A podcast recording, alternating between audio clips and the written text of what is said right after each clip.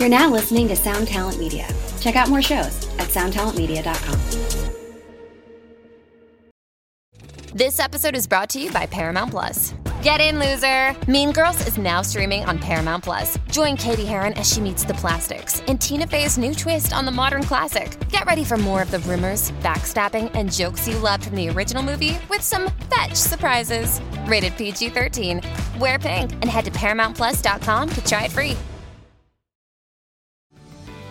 This episode is brought to you by Paramount Plus. An unlikely friendship begins in the Paramount Plus original movie Little Wing, starring Brooklyn Prince with Kelly Reilly and Brian Cox. Reeling from her parents' divorce, Caitlin steals a valuable bird to save her home, but instead forms a bond with the owner, leading to a new outlook on life. Little Wing, now streaming exclusively on Paramount Plus. Head to ParamountPlus.com to try it free. Rated PG 13.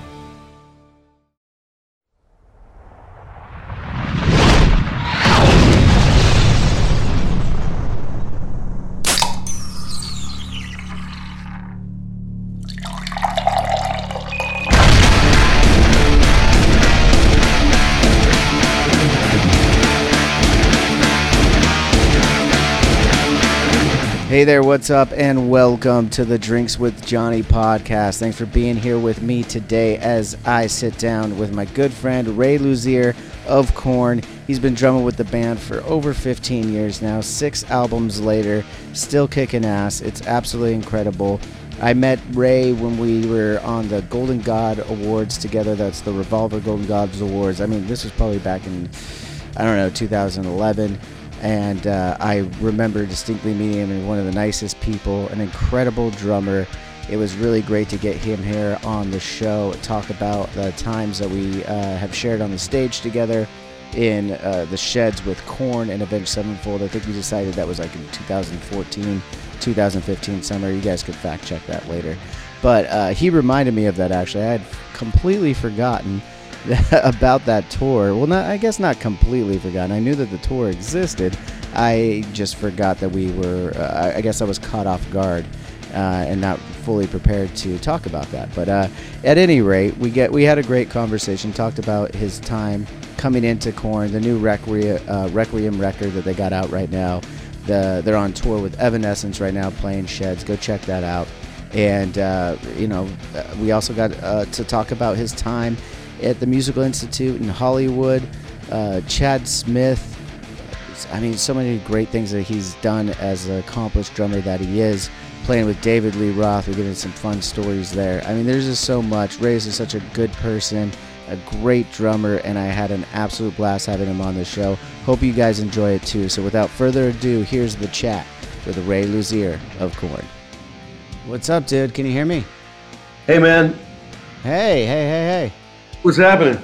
Not much, man. Can we get a, a video of you? Let me see where that is. Freaking blind as a bat today. Hang on. All good, man. Start a video. There we go. Think. right on, Ray. How are you? Good, man. What's happening? I haven't seen you in a long time. I know, man. I was just uh, doing a quick little intro before we started this little thing and uh, saying I think the last time we saw each other was probably the Golden God Awards, the Revolver Golden God Awards, right? Wow, is it that long ago? It might have been. I, I, I can't think of. I mean, maybe you could correct me uh, if I'm wrong there. What, what's what's the last time you remember? Oh it's, no, we did the the tour together after that. I was going to say uh, the tour was after that.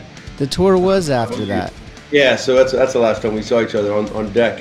When was what what year was that tour? I'm trying to remember. Um, man, it's been a minute. Probably was that 14, 15, something like that? Shit. Yeah, it must have must have been. it had to be. Yeah, it's been a while, man. Hell yeah. We you got a little coffee there right now? You just get into the hotel? Yeah, we, we checked in the hotel and I just grabbed whatever uh, was happening. And we're we're uh, we're pushing our we have Korn coffee now, so we're pushing that campaign this tour. So me and Munky or me and Head go out and do do these like local coffee shops and they'll put our coffee in there and they all put Korn shirts on. It's like a try, try to push the brand a little bit more kind of thing, you know. Oh, that's cool, man. Yeah, I, I saw that you guys had that coffee. Um, describe how that came about for me real quick. Then, uh, like, is that what does it taste like? Why did you do it? Like, what, what's what's up with that?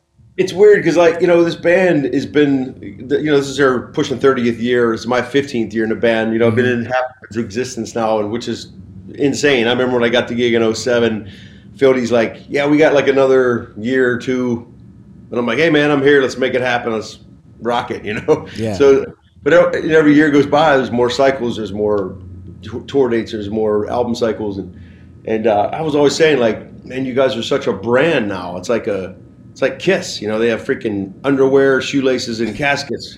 And Why doesn't caskets, Korn have, yeah. like corn flakes and Korn coffee and Korn whatever, you know? And and uh, so Munky and I, James Shaffer, have go, gone back and forth with it for a while. But like, like man, Korn coffee would be so cool, but we don't know enough about it. We're not educated enough on on starting that whole thing. I have buddies that have wine. I'm sure you, like yourself, you have buddies that have wine companies, bourbon companies. Right. You know, it's out of control now with with how much stuff is is out there. So like, what do you do? Where do you start? Well, when we signed with Velvet Hammer Management, they were like, hey, we got a we got a buddy Jeremy Guernsey. He was Tom Cruise's personal barista for like a decade, and I'm like, how do you get that gig?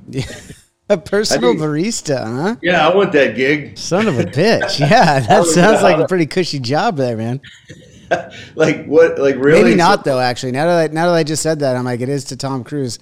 I don't know the guy personally or anything like that, but you never know. Like, Yeah, maybe hey. that wasn't as cushy of a job as it sounds to us.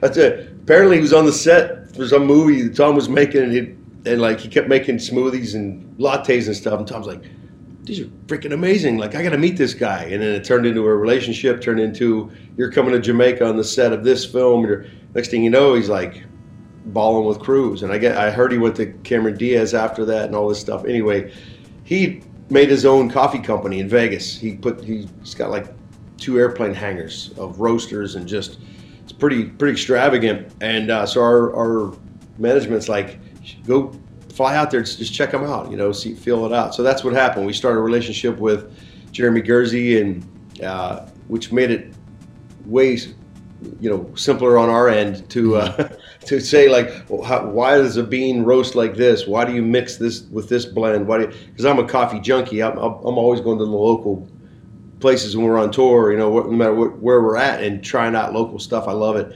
and uh So wait, wait, you're more of a local guy then. You're not. You're not uh, seeking out Dunkin' or Starbucks. You're you're, you're going whatever love- whatever the uh, locals are drinking.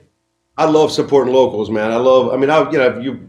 I don't outroll Bucks or Pete's or Uh, whatever. pizza. You know, Seattle's best, whatever. But I always love to give the the, the local peeps some love because a lot of them it's hard to survive. You know, sometimes they they if they're in a hot spot, you know, it's like they okay, that's that's great, it's gonna work. Some of them are struggling, so I always like try to find out. Like I'll just put in my maps or whatever, wherever hotel we're at, and just try to find some locals. And um, so with you know, Jeremy's got these weird things about like his beans. You know, I don't know. We're so used to the burnt Starbucks taste. Are you coffee dude? I mean, I I I, I drink coffee. I wouldn't say that I'm a coffee dude. Like I I, I have a Nespresso at home, and uh, uh, I I have like one two cups in the morning, and then I'm good Yeah. for the rest of the day. Are you, Okay. are you are you are you beyond what I what I'm describing here? Well, I, it, I, I'm not like one of those like I have to have five cups a day kind of guy. But it's like it's got to be. I try to find decent bean. You know, I try to find Okay. like if it's good, if it satisfies me, I don't need to have you know. But there are days like at home, like like if I'm in my home studio or something, I'll I'll I have I'm one of those weirdos that's got like three French presses and I got a, a Chemex maker. I got an espresso. I have an old school pot. I have a percolator that sits on the stove. I mean, I'm like, I have, probably have about eight coffee sources in my house. You know, my wife hates it, but So you're serious. You're you're you're you're a much more serious Yeah. coffee drink than I am. I, I, I yeah, get it. Yeah. well, yeah, because I'm- I don't claim to be Mister Educated guy on it because I'm not. I just love. I know some more stuff now that we have our own brand, but Mm-hmm. it's like. I just love great coffee and I hate shit coffee. So, Well, that's I, I I could vibe with that. I could understand Right. that that aspect. You know, get the little uh, shitty coffee in a hotel room sometimes. and, Yeah. uh, yeah. I'd rather go outside and go find a better cup. Yes, that I, Right. I, I'm with you on that. so, what uh, did you guys taste a bunch of different uh, blends uh, from this uh, from Jerry, or did he? Uh, Yeah. Did he bring you a bunch of options? You picked which ones you liked, or did he just like kind of do the whole thing and you're like, we'll put our name on that? Yeah, no, he, he brought us a bunch of options and said, "Here's." He goes, "What are you guys thinking? First of all, you know, do you want a dark roast breakfast blend? You know, um, so we he started with like, well, I have this concoction that I made, and uh, it's called this Diamond Reserve, and God, it's freaking makes your eyes cross. Like you, you take a sip of it, and you're like, how can this be a co-? And I'm talking no. I only put a little bit of cream in my coffee. I know people that put like douse it with sugar and all this stuff. I love the. It's got to taste like the bean, you know. But right. I do like to balance it out a little bit of half and half or oat milk or something. He his stuff is black, man. You just take a sip and you're like, how? Like what? It's coffee. Yeah. It's a freaking bean that grows in the ground. How can it be this good? You know. So, but he's got like he's got shit at his place. It's it looks like science lab projects. There's things that spin around in little tubes and come down and it hits this thing first, and then it goes to this, and then by the time it gets in your cup, it's like. Uh, yeah, it's I don't even know what you call his things. I, I wish I remember the name of that, but uh, he's the next. He's another level. You know, he's a whole. You know, so that's why we trusted him, obviously, with with um, our little simple roast. So we would, he would take. Okay, let's start with the. We you love our diamond reserve. Let's start with that. Now let's mix it with some African beans, and let's mix it with some Colombian, and let's just try different things. And we're like, ah, that's a little bitter. That's a little weird tasting. That's a, whatever. So we come up with our concoction, our first dark roast, and um, and the cool thing about Jeremy, like we're so used to the burnt taste of Starbucks and a lot of these coffee places, but his beans don't roast on the basin. They don't touch the thing ever. It's like a popcorn machine. His beans ah. are constantly uh, moving, and so each bean gets the the, the you know respected love instead of like some are burnt, some are not. So it's this weird. It sounds boring as hell right now. but it, it's it's quite fascinating when you're there looking at. it. You're like, what the what? Like, what are you talking about? And it's this giant freaking ten foot thing of beans and. But so that's a that's what makes his I think a little unique. So because some mm. people get our dark roast and they're like, it's not like kicking my ass. I have to put more coffee, and I'm like, well, that's because it's more of a on the foo foo side of it. Uh, it's not like a burnt like let's kick your ass. Let's put as dark as we can, and you know it's a very great flavor, you know. So mm-hmm. it takes people that are used to dark roast, like I don't know, it's, it's you know. So that's the whole thing. I always tell people add a little bit more if you're used to that really, you know, uh, strong taste. So then when we put the Nothing record out, um, he had an idea of let's let's make a wired blend because we had a dude coming down on wires on our right. album cover. And uh, so we made it even stronger, um, caff- caffeinated roast. So now we have those two now, wired blend dark roast. So Okay, okay. So the wired blends for for the uh, recovering uh, crack addicts, then. The, pretty much, yeah. Pretty much, yeah. Yeah, it, will kick your ass for sure. And uh, anyone's interested watching it, uh, they can go on cornwebstore.com and it's for sale. And we're trying to now get it into stores and all that, which is a whole other level. I had no idea all the crap that's Dude, involved. going into retail with with the coffee, man, that's got to be Dude. that's got to be a whole ordeal. I had no idea. Like you go to Whole Foods, you go to like these grocery stores, you see little cutouts of these small teas and these little. It's tens of thousands of dollars just to get that. just to get there. it in there on the shelf, huh? Yeah. Yeah, Shit, nuts. man. I could only imagine. I mean, they got to be making. I mean, they're holding it, so they got to be making that money somehow. So yeah. that's interesting. I mean, even just uh, you made the joke that it's a little bit. It sounds boring, but to me, it, it does not. Because I'm I'm thinking about it. I'm like, I had no idea that you could even go that deep into making coffee. Like I'm just like, right. like I said, I drink, I have some fucking coffee just to wake me up in the morning, yeah. have something you know to do, and right. get me ready to surf or go work out or whatever the fucking case may be. Absolutely, and, yeah. Uh, but like the way you're describing it, it's like I, I understand that when it talk when we're talking like whiskey or something like that. I'm like, oh yeah, like how it's distilled, where the terroir come, comes from, where they're getting the peat, uh, everything like matters so much, yeah. and then I guess it's kind of the same with fucking coffee. I don't know. yeah. And it's the same with wine. I'm a wine guy. I don't really yeah. get into boo- booze much, but wine's the same thing. It's there's such an art form to it. I had no idea. Like I would, I live in Nashville now, but when I lived in LA, I would go to like Santa Barbara and Solvang and Napa oh, yeah. and stuff, and go to tastings. And and uh, they're like, I'm like, come on, dude, it's fermented grapes. Come on, like Come on, you're talking about oh the essence. You're gonna get this trifecta when you smell it and when it hits your mouth, and then when you swallow, you get this. I'm like, come on, you know. And then after a few tastings, I was like, oh, I actually got the three thing going on. Like I, I was like, that's kind of cool. Yeah. And I, and I, still don't know what the hell I'm talking about with wine either, but I love a great glass of Cabernet and, and know where it's at. And which one? Yeah, yeah, absolutely. I mean, I think that's kind of the the the brilliance of uh, I, I love a good wine as well, and I think that's kind of the brilliance. It's like, kind of like becomes like a hobby. It's fun. You don't have to Yeah. be a fucking sommelier or a master uh, uh, a wine taster to still appreciate it and enjoy it, right? It's like Yeah. it's and it is also like knowing all that stuff is cool and all, and no no disrespect to you sommeliers watching at home, but it's it, it it doesn't really matter at the end of the day, right? It's it's what you like, like taste. It's a, it's a taste bud thing, you know. It's like It's- some it's taste buds it's are like created anything. different. It's like in music, it's like anything you're, you know, that's it would be a boring life if everything was the same and everything was, uh, you know what I mean? Yeah, Like, yeah. There's not there's none of those. But well, real quick then, what, what's one of your uh, your favorite uh, bottles of cab then? Like, what's a Um, go to for you? I love Duckhorn is one of my favorites. Um, it's Yeah. really just a.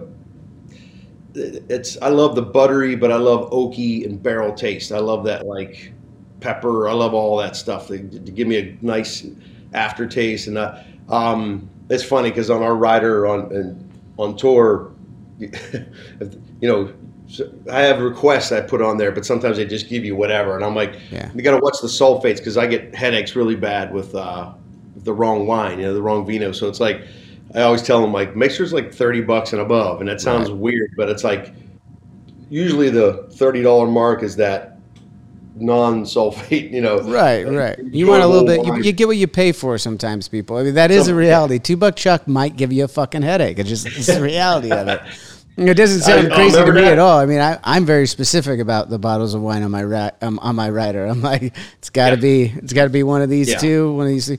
But you know, you have to pick. You're you're in uh, different places. I mean, you guys are in Chicago right now. You're on you're on tour. Yeah. But you go to some of these other cities that don't um that don't necessarily have the liquor stores, or as you know, you go through like Bible Belt areas. You could only get it on certain days. It becomes very difficult to get the the specific bottle of wine that you that you have on your ri- rider, right? So you try and find So- ones that are that you like, but are still Yeah. very common. You know what I mean? Yeah, exactly. And and, and again, it's like I, I had a bunch of buddies in from out of, out, out of the country in LA one time, and they're like wine snobs. They're like they'll drink like 19 freaking whatever bottle, and they know it's you know, they know everything about it. Mm. And I'm like. I had some two buck chuck in my in my, in my cover, and I go, "I'm gonna pit, watch this. I'm gonna watch. it." They're not gonna know." I go, "Hey man, this, this, I'm gonna pour you some stuff. This stuff's like top, you've never had it before. It's top shelf. Like you don't even know what you're drinking." You tried to pull a fast one on him, did you? I was building it up, building it up, and the dude's like looking, he's swirling, he's looking at the light, he takes a sip, he's like, "That's like a twenty-five dollar bottle of wine right there, bro." And I'm like, "What do you think it is?" And he's trying to name the grapes, and I, and I show him the one ninety-eight sticker on the bottle, but they all pissed off because they were like, you know, I thought I ta- totally talked it up like it was just something miraculous, you know. Yeah. a lot of times you can't talk it up. It's a little bit of a placebo effect there too. You could like Yeah. make you think it's better than it really is sometimes. I mean, I, I traveling around the world, uh, as you know, um, it does get a lot of fun to find stuff like that, like wine or coffee or just anything like that that you can go experience. To your point, like locally and stuff like that. Like, uh, do you get into Yeah. some of the wine tastings when you're out on the road as well? Have you been able to do that, Yeah. like in France specifically? For, sure. Yeah, I mean, yeah, like if you have a day off from Bordeaux or if you, I mean, when I first got this gig, these guys were nuts. They, they went, you know, I don't know how many countries you guys go to and stuff, but like, Korn's like, they're kind of nuts, especially when I got the gig. I saw, we did 36 countries in four and a half months. Hmm. And I've never done any, that in all my gigs I've ever had from Dave, David Lee Roth to whatever I play with, like, you go to Europe, you do some Canadian dates, you might go to Japan, might go to Australia, you do the States, and then you're that's a wrap. That's called a world tour. Hmm. when I saw our, our list and I was like, South Africa, Dubai, and it's just like, well, who goes to Dubai to play a rock show? You know, and, it's like, and it was weird. So I took advantage because there's quite a few days off. Like we had three days off in Cape Town and two days off in Johannesburg, and the tour manager at the time was a big wine guy, and he's like, "Hey man, I'm going to these tastings." I'm like, "What? I want to go! Like we're in freaking Johannesburg. I'm, it's not up the street, you know." Right. So we ended up like I ended up doing that, and and that, you know, I don't do it a lot. Uh, as you know, you get like burned on the road. Like I'm four days in right now. I feel like a truck hit me, you know. So Dude, So it's like- already, already, huh? yeah, man. I don't know why, but I, I'm not 25 anymore either. But Yeah.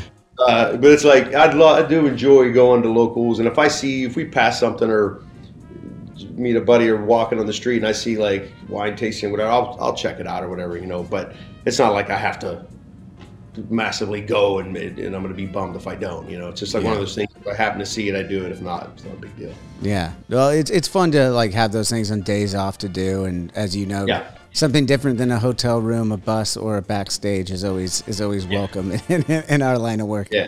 Uh, yeah. What, what, do you drink? What's your go? What do you drink? Like, what's your thing? Like, what do you? What's your? I see a bunch of stuff behind you. that that's my thing. yeah, that's it. Just that's point at it. That's my fucking thing.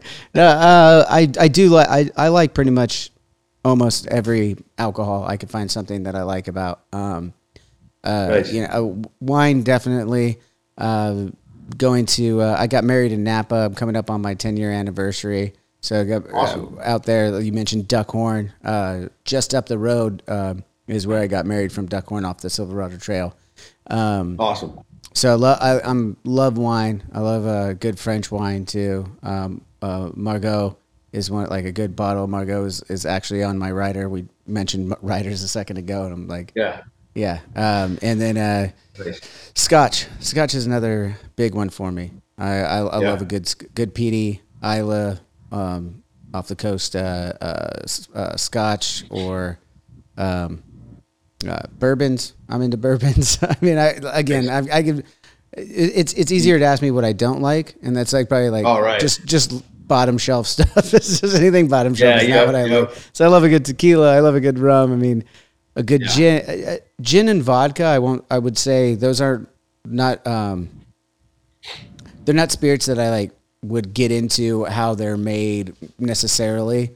I yeah. generally use those for making cocktails because they're clear spirits tend to have less flavor in a lot of respects. Gin more more has more flavor from the juniper berry. Yeah. And I love a good gin martini, like at a steakhouse to start off the night, like just a just gin, basically shake it on ice like a good Tanqueray, nice.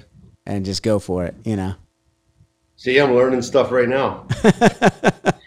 Our tour manager is really weird on the sugary, too sugar content, high, you know. So yeah. he turned me on to Chopin. I had no idea that it was the potato uh, vodka. Oh, okay. Be, yeah, I, I don't think I've had Chopin either. I, I know Chopin the the uh, Frederick Chopin, the old the old uh, composer, uh, right. piano composer, but I, am not familiar with the vodka. Yeah. Yeah, and it, and it, he turned me on to it, and I'm like, he goes, you don't get that headache, and it, on a show day or whatever, like you you can have a couple of those and you're okay. It's not like a because that's my biggest problem waking up with the hard stuff. It's like, man, you know, it's it's hard to deal, and I'm, I'm bashing drums, and the last thing I want to do is you know with a, hangover headache, you know. Right. So that kind of I had no idea, you know. And a neighbor of mine is a bourbon guy. He's got a whole freaking wall of bourbons. I had I don't know anything about those, so he was giving me the very light uh, uh, cliff notes on what this is or what that is. So I'll, I'll, i just need to get more educated on stuff. Well, you know, it's it's all about those days off and those those traveling and and, and, and going on that. We got to get back out there together one day, so we you and I could do that on some days off. I'm oh, currently dude, you, you, have me on a on a on a kick where I'm uh, sober right now. I'm on the wagon for six months, so I'm right now I'm drinking kombucha. Nice. Otherwise, I'd have a drink with you even virtual. well, it's it's coffee and sparkling water and uh, and kombucha. Yeah, so yeah, we're, it's working out. You mentioned that you when you started though with uh, with Korn, you know, as you said, it's been like 15 years now. Um, they had like 36 different uh, countries in four months. Now, done a lot of countries. I don't think I've done 36 in four months. That's a little extreme. Uh, but you mentioned a couple of them that I haven't been to in, in uh, Cape Town and Johannesburg. What were some of the more obscure places like that, maybe that you'd been that uh, that you could tell me a little bit about what to expect? I I do hope to one day get to these places, but you know. Yeah, it's just cool to see. Like, uh, um, it, it's weird because at that time, Muse, we played some shows with Muse, and they weren't quite as the ginormous as uh, Muse as they were at that time, and uh, it, it's we got to know those dudes and, and hang out with them because we did some odd shows like the Dubai and South Africa, Dubai. and um, and it, yeah, I had no idea what to expect. You know, it's really cool when you look out and you see every race, color, creed, language. It doesn't matter what. I mean, they speak everything down there. It's crazy. Like I, you know, but as you know, like music brings us all together. It's a universal language. Right. If someone digs your band, it doesn't matter what what if they're purple, if they're you know if they dig your band, they're going to come to your show. And that's what uh, that really woke me up because of all the previous bands I've been with, and and you know, like I said, we, didn't go that many places. You know, with uh, when I was in Jake Lee's band, we barely left the states. You know, and and all the little bands I was in before. David Lee Roth, we started venturing out. We were doing Sweden Rock Fest and would do, you know, overseas and stuff. But um, Army of Anyone, my last band, we never left the states. We never got that mm. far, you know, before I joined Korn. So when I got to Korn, I was like, man, this is, it, you really can go anywhere, you know, um, to, to go to, to um, Turkey, you know, and play, you know, we, we take a jet and, and I remember that Turkey gig specifically because we took a took a private jet. We landed. We literally run the soil for about four hours because the crew flew ahead, set up everything, and we landed. Went to the venue. An hour later, on stage. Went back to the tarmac and flew out of there. So there's Whoa. situations like that where you don't even see anything. so, yeah, that's you didn't actually go to Turkey, dude. They just put no, you in a different hangar. pretty, pretty much. They sold. They, they tricked you. yeah, yeah. So stuff like that. But then you know, um, when you get a, a, few days off, like to really enjoy and embrace the culture of where you're at, that's that's always my favorite. Obviously, you know, because no matter how bad you're jet lagged or, or whatever, you know, um, you, you can always take in the culture and see what's going on and see what their favorite things are, what their favorite foods are, what their and then uh, as you know, you, you you get sometimes that can backfire and you can eat the wrong thing and it's because we're oh, not used to their, their stuff, you know. the South American trips, I mean, that's like wow, you know. South I American, think, even Mexico though, man. Like you've been, uh, yeah. I mean, a lot of people could uh, empathize more with the Mexico thing. You know, it's it's more of a yeah vacation destination than some other places. So I feel like the, the average person might, who doesn't tour, rather, nothing average, just yeah. whatever, uh, might not, yeah. might be able to empathize more with the Mexico thing. But to your point, I do find it funny because as an American, uh, you always have that stigma. It's like, oh, you go to these places and watch out for the water, watch out for this stuff. And you mentioned it gets like no, no, one finishes that sentence of like it's just because our bodies aren't used to it. It's not because that they have shit down there. You know, it's like they use different. They use different. I mean, to be honest, it's just different chemicals on the on the vegetables. Yeah. Something as simple as that can really fuck with your stomach. Yeah. You know? Yep. I remember getting salad the first time I went to Mexico, Mexico City. I'm like, oh, I'll just play it safe. I'll get a salad, but it's the nah. worst thing you can get because they're spraying with everything. It was like, ah, I think I, I don't think I, I was running to the toilet probably seven days straight because it was just like our like you said though it's not they're okay. It's like we're just not used to it our bodies or whatever. Yeah so. yeah. If you're there long enough you'll acclimate and you'll be fine. Right. Yep. exactly. Yeah. You did but, mention uh, a couple times though. Oh go ahead man. No no no. I'm just uh, I, I had, I'm on my third coffee right now. So oh wow, yeah. So you get you you just got into Chicago just so that everyone has a little backstory and I just went straight into the hotel. Graciously hopped on yeah. this uh, chat with me, so I appreciate that. And you said yeah. you're you're four days into the tour with Evanescence right now. How's that yeah. going? You are you are you uh, you guys just rolled up in a bus uh, to this hotel? Yeah.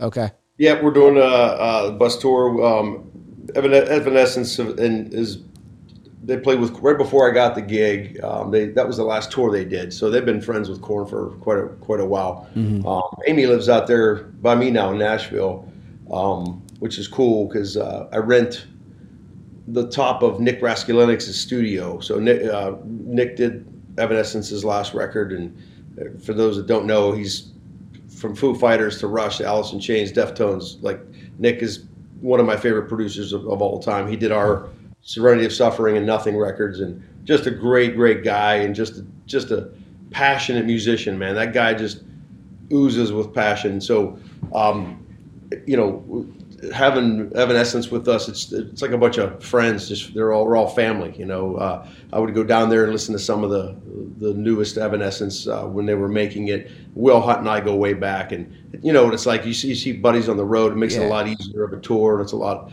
cooler when it's not. And then also you get to know new people. And um, uh, Helmet played with us last night, which was I'm a oh, huge shit. Yeah, and and uh, um, I love George, that Meantime record, man. That was dude. when I was growing up. That record, I, I, I mean, I. I call it a record, but I had it on cassette, and I was listening to that a lot. Yep. Like, that was a great record. Yep. and they crushed it, man. They freaking just. I, I was thinking like, man, Helmet in 2022, and I went out front of house and I was just like, they are on fire. Like Page is never better, and I heard he just had surgery recently, and that made it even more special because he crushed it on that, you know. Um, oh yeah. But we're taking POD on a couple uh, of the shows. Um, Jers Johnson is this new like looks like a surfer kid. You know him? Did you ever hear him? No, Jers Johnson. No, I have not. Yeah, J E R S Johnson, and he's just like walks around with these big freaking glasses. Like, hey, he was up, man. Yeah, hey, what's up? All right, yeah, it's gonna be shit, man. Woo! And he's just like walking through the halls, and you're like, who is this dude? And he's up there with a drummer and guitar player, and just he throws down. It's like I don't even know how to describe it. It's like a little bit of techno, but it's rock, but it's like I, I can't even. Where's, I don't know. Where's he from? I'm not sure to be honest. Oh, dude, I gotta I gotta do some researchers. Yeah. Or uh, just the people watching right here can just comment below. Let me know. I'll, I'll, see all those comments later and follow up on it. Yeah. But yeah, I gotta check some of Yeah, that so- out. That sounds awesome. You say a surfer guy. I'm like, all right, I, I can vibe with that. And he probably he'll hear this and go, "I ain't no surfer guy. What are you talking about?" yeah, yeah. right. Just, he's gonna he's gonna confront you on the next show that he's on. but but so they're jumping on certain, you know, Evanescence with us the whole time, but then there's POD Helmet and Jers that are, that are kind of shifting throughout the next 19 shows, and then. Uh, but it's good to be back in the states, man. It's like it's. It's like when they took this crap away from us. You know, no one thought that it, the whole stupid pandemic thing would really Yeah. you know, I'm sure you guys were doing the same thing. You're calling management, going like, "Oh, don't worry, it's a couple more weeks. Ah, we're, we'll be back out in two months." And then it just kept going again and going. And then I remember Europe getting pushed three times, and I'm like, I told my wife, I go, I'll believe when we land in Amsterdam that we're doing the European tour and all the festivals because it's just it was it was so weird that they took that away from us, you know. But it's like, um, so to be on this again, to be back here, this is probably our third. We went out with Staind, we went out with Alice in Chains was before the pandemic. Uh, Chevelle went out with us on a an arena tour, and then so this is our shed tour back, and it just feels great, man. Just the, I think the people miss it as bad as we miss playing. You know, it's Oh, like right. that whole, that whole like, especially in Europe, man. We're doing those festivals again, doing Rock am Ring, Rock im Park, Donington, all that. Like, I've never seen a stamp on a festival sold out before because it's, you know, as you know, there's you can always there's room for more festivals. How- oh, how- it seems like it at those festivals, yeah, especially Yeah. those European ones. I mean, they're out on Yeah. acres and acres of land out, you know. It's just, it's, Yeah, it's, like insane. how would you cap that? How would you cap that? But Yeah. they did because there's so many people wanted to come. So that made it. That, That's I mean, just looking out and seeing the waves of people and just, yeah, man, it's it's it's weird. But as you know, you you they can't stop us from making music. That's why you know I'm proud of our latest record, Requiem, because when when Head and I live in Nashville, so when it was t- was okay to fly. Um, it was weird even having that taken away. You can't jump on a plane, but you know. so so uh, we, contemplated we honestly contemplated driving to Bakersfield because that's where our studio's at, and and uh, Head's like, I ain't driving to Holy That's a fucking there. far drive. I mean, we've we've all had to do it before in the van days, but like, it's not like we Yeah. seek out having to do that drive anymore. Yeah, like, it's like there's no way of doing it. I'm like, well, I think the flights are going to open soon, and so when it was okay to jump back on a bird, we went out there and just met as as brothers and just got together, and it was no pressure of like, oh, we got a tour coming, hurry up, guys. Hey, we gotta, we only have this much time. We just got together as bros and just went, let's write some stuff and see what happens, and and then would go a couple more weeks apart and would come back together and write again and go, well, that sucked. This is pretty cool. Let's put this with this. And we slowly made a record. And it was like so awesome not to have the pressure of uh, anything. You know? yeah, yeah, man, that's that's, that's got to feel great. So, how long did it end up taking you guys that that process for Requiem? Probably like, I'd say over a four month period, maybe pushing five. But it was, like I said, it was big spaces in between. you Right, know, and- right.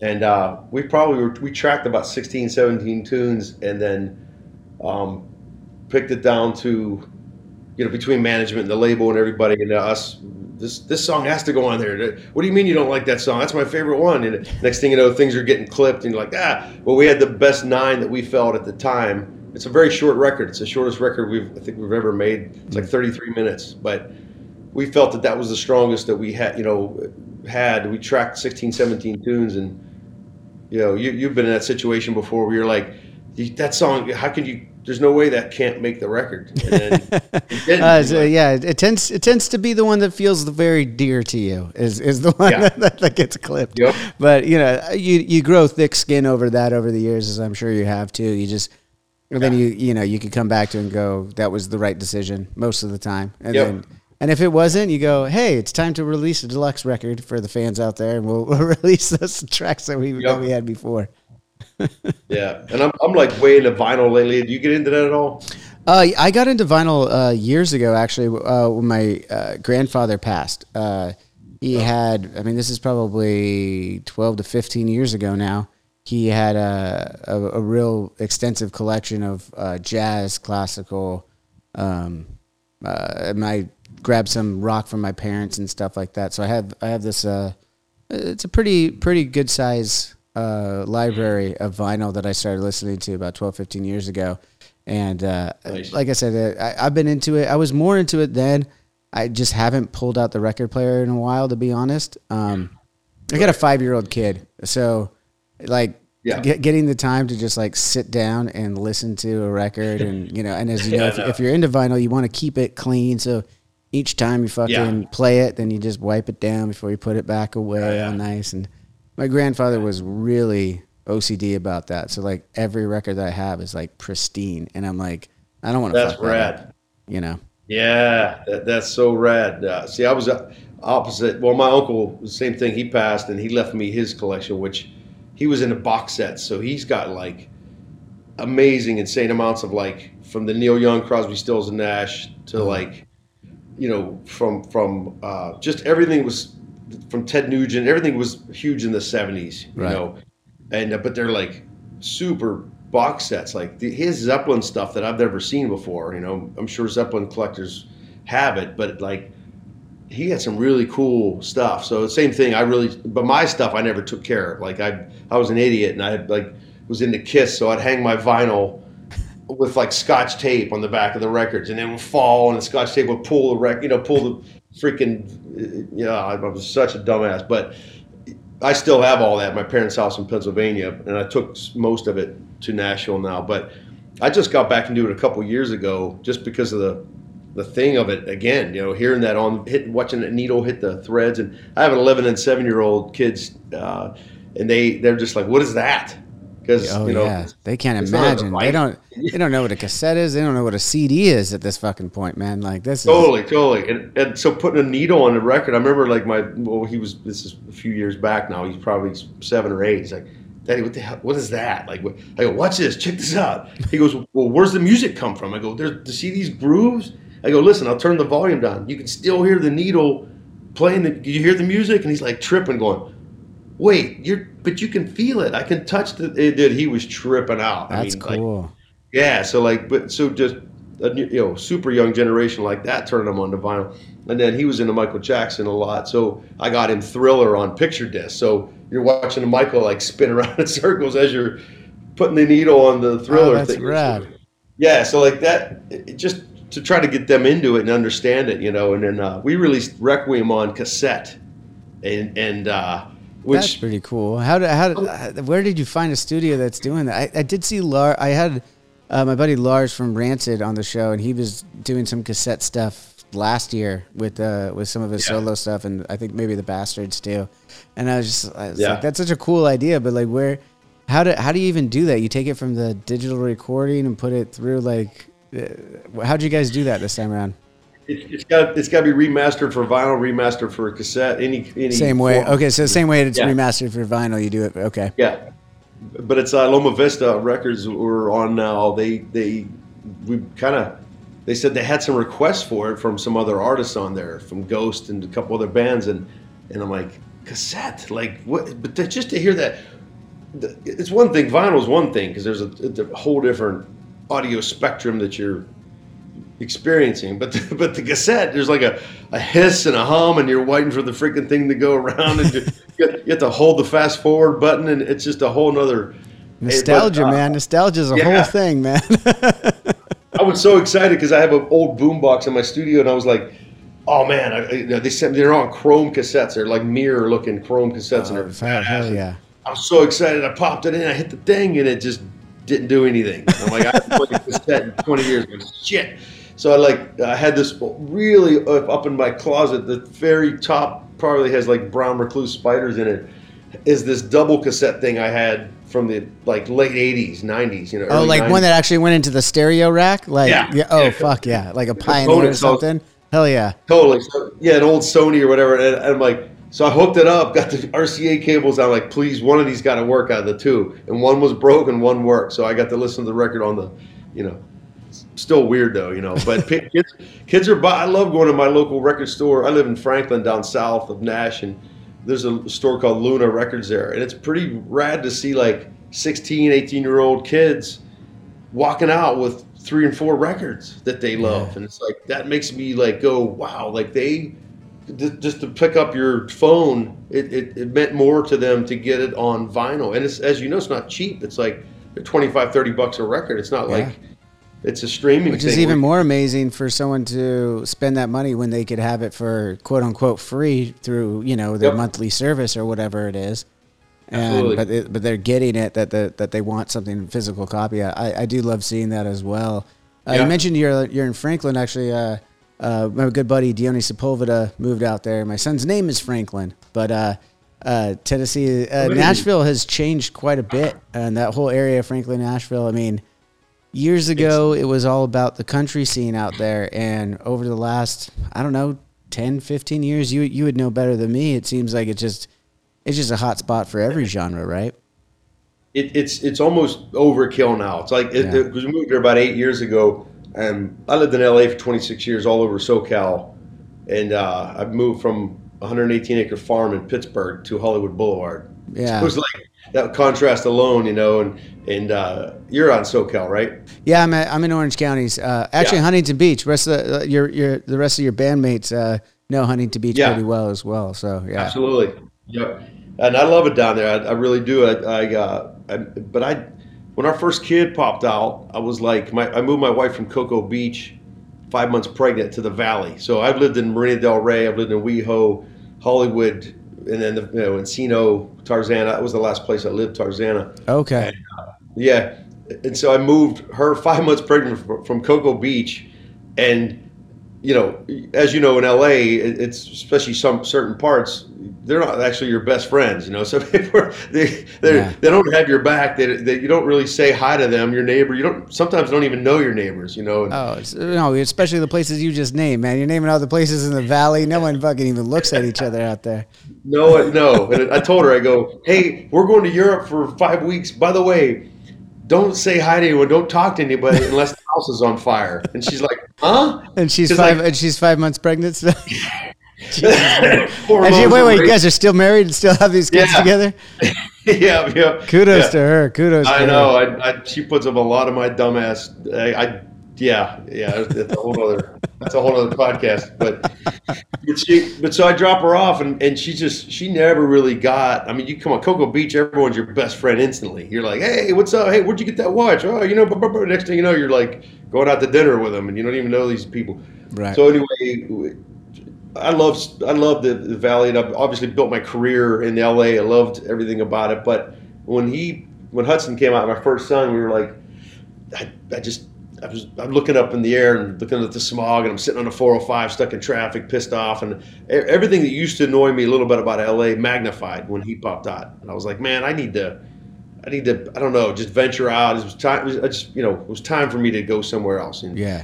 uh, when Head Brian Head Wells joined rejoined the band in 13, he lived in Nashville, and he's like, I'll, I, I don't like LA. I'm not moving out there because I was like, what about the band? He goes, there's airports and internet, isn't there? And I'm like, okay. Yeah, fair point. like, yeah, that's kind of that's kind of I never thought of it that way. So when I, I went to Jonathan Fieldy Munky and I was like, hey, is it is it cool if I move 2,000 miles away, you know, from the home base? And they're like, that's fine. They go, but if we need you tomorrow to be out here to record some or what, for whatever reason, you got to jump on a plane. I'm like, no problem at all. I, I, we live on airplanes as it is. So that's what happened. So it's been eight years now and, and, uh, I, I freaking love it, man. It's like, but there's too many people now coming in there. It's like turning into a mini LA out there. It's like, I was Uh, gonna ask because it's been a, it's been a long time for me that I've been out in the Nashville area, area period, Yeah. and I, everybody that I, especially during the pandemic, I had a lot of friends uh, in the music industry. I'm sure you know as well that were moving out there too. Just you know, yeah. just more space, or you know, and it, obviously, as you said, even eight years ago, it, it was already on its way to being like, well, you could get on a flight, you could get internet, it makes it easy. I feel like one of the things that came out of the pandemic that maybe a good thing depends on your perspective, but uh, the advance of technology and how we use it to stay connected um, through those you yeah. know 2000 miles i feel like everyone saw that as an opportunity to relocate and feel better about it or whatever and a lot of those uh, places like nashville is one of them where there's been a lot of great songwriters producers uh, studios all those things that you can get right out there and it's a little bit more open and uh, i feel like a lot of that influx happened uh, right then. So I mean, I, I could only imagine, but uh, I mean, I digress. It's, you tell me a little bit more about it. No, I mean, it, it, there's just it's such a different scene than LA. It's like the, there, it's a they call it Music City, and it is Music City, but it's such a different thing, man. It's like I have some younger friends there, and, and friends of mine that have kids that are like, hey, they want to do what you're doing. What do I tell them? I'm like, ah, because it's like I, I, I I stumble because I'm like, man, there's so much to go through before you can even, you know, to, to, you know, I do the old Dave Grohl thing, like get in the garage and suck with your band, you know, yeah. play your balls off. That's got to happen. That's an obvious thing, and then you know you play the little shit clubs, do everything, but it's like, it's it's the it's such a different way out there than it is in LA. You know, LA mm-hmm. will always be the entertainment mecca. You know. Um, with everything with it, but I watch my friends like do well in Nashville. And I'm like, wow, that's such a weird way that you got to where you are, but you did it, and so that's awesome. Like I, I envy you. I don't even know how you. I don't know how I would have approached that because I'm I'm so I have the LA way, way still in me, and I kind of hide in Franklin. I don't really venture down to the Nash scene a lot. I go to Broadway. Me and my wife go out to eat a lot, but yeah. it's like it's and I have a ton of friends. I mean, Pete from Offspring, well, formerly Offspring now. Um, he's one of my best friends. He was my roommate in West Hollywood in L.A. and right. great dude, great drummer. And he's one of the ones that said like, check out Franklin. You know, the schools are ten out of ten for your kids. They're, they're you know, so that's why we started there. But I had I don't know why that. Maybe it's for what I just said, but South Nash is like just it's it just keeps going. Now it's like spreading to Spring Hill and Columbia and and uh, Thompson Station below me because we thought like, oh, we're way out of Nash. We're 20, 25 minutes south. No one's going to come out here. and everyone just, I'm like, what about north and east and west? How come you guys aren't going up there? And it's, it's, so I, perfect example, like uh, Mick Mars is a friend of mine from Motley Crue and, and he uh, texted me and he's like, hey, I want, you know, I want you to play some drums on my, my solo record. I'm finally doing a solo record. I'm like, great. He, he goes, uh, "Can you stop over my house? I'm in Franklin. Where are you at?" And I go, "You're not in Franklin. Why would you be in?" You're Mick Mars from Motley Crue. You're like LA. You got to still. in my head, you're still living on the Sunset Strip, my brother. like what the heck? So I put his address in my nav, and it was eight minutes from my house. I'm like, this is freaking weird. So, and then Dave Mustaine lives the next exit down from me. All these like, oh, just they're rockers now. We're like taking over. You know, it's like yeah. it's not just and there's fusion guys out there. There's jazz dudes, friends of mine from New York that moved there, and so it's great to see the big. It's a plethora of music now. It's not the country thing. They, the honky tonk thing they say down there is it's not that way. It's it's definitely moving away from that. I think it'll always be based because there's so many right. huge country people got their start there, but. Uh, you know, in Dollywood and all that stuff. You know, well, there's um, room. There's room for every genre, just like uh, just yeah. like everywhere else. There's room for a little. They can make a little little room for the rockers, as you said there. You know. Yeah, but we're taking over. We're, crushing the honky tonk. Yeah, I don't. I don't think you're taking over Broadway though, man. Last no, time I was there, I don't, I don't. I don't think those residents are are leaving Broadway, man. And what the hell's up with the bachelorette party? It's like there, there's dude. Always- the last time I was there, I, am not complaining, but I saw a lot of black bachelorettes around. I was like, this is kind of cool. Like I was hanging out at the bars, you know, and it, it's always it's always fun to uh, to to see that, you know, seeing some some people having a good time, you know. It's just too much, though. That it's like everybody thinks that that's where you have to have your bachelorette party. It's like well, the the guys have Vegas and the girls have Nashville now. I guess, man they, they have these they have these pedal taverns. You you literally pedal through the town, Yeah. and it's an open bar, and they just they they just act like idiots. It's like an excuse to go woo. And, and my wife goes for her birthday last year. She goes. I want to get a pedal tavern. I'm like, please don't. Like, just can we not do that? And we did, and dude, it was hilarious. Was it like, fun though? I mean, come on. It- it- I'm sure it was a little fun because I know exactly what you're talking about. Those everyone's sitting around. Like we can describe it a little bit for the people at home. Like they're, you know, it's it's basically like a table, like a, a round table, and everyone's pedaling at, at a stool where they're drinking and everything. And you got your guy steering the fucking steering the thing in, Yeah. in the front. And you're and you're literally on the main street. You're not like Yeah. some side street. You're pedaling through town. And I, and I used to just make fun of those people, like, God, what a bunch of idiots. And like now we're the idiots on the pedal tavern, like.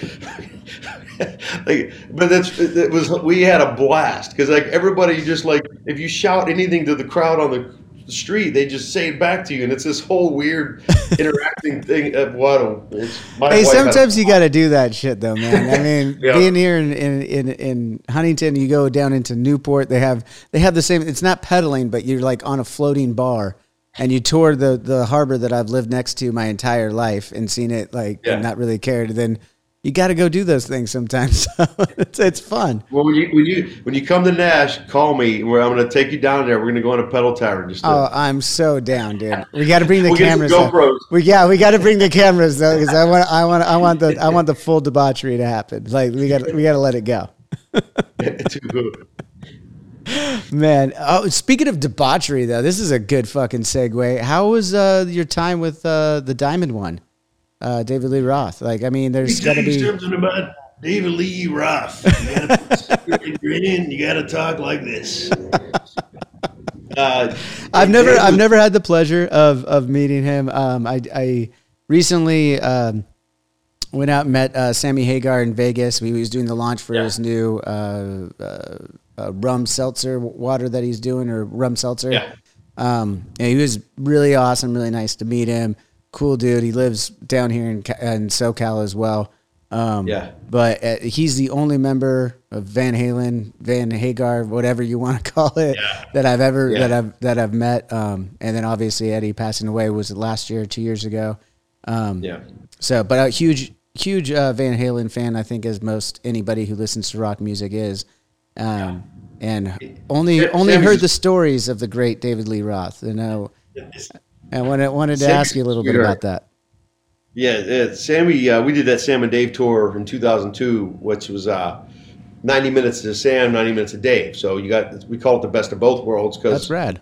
if you were a Sammy fan, Van Hagar, you got to hear, you know, uh, I Can't Drive 55, Mas Tequila, and Pound Cake, and all the Van Halen hits that he did. If you were a David Lee Roth era fan, obviously we 80% of our set list was Van Halen. It was, I would beg Dave to like do, can we, because I'm a huge fan of David Lee Roth solo era. I'm like, can we please do, you know, uh, Just Like Paradise and, and, and Ju- Just a Gigolo and all your hits that you made so huge. And He's like, people don't want to hear that. They want to hear the Van Halen stuff, Luzier. You don't know what you're talking about.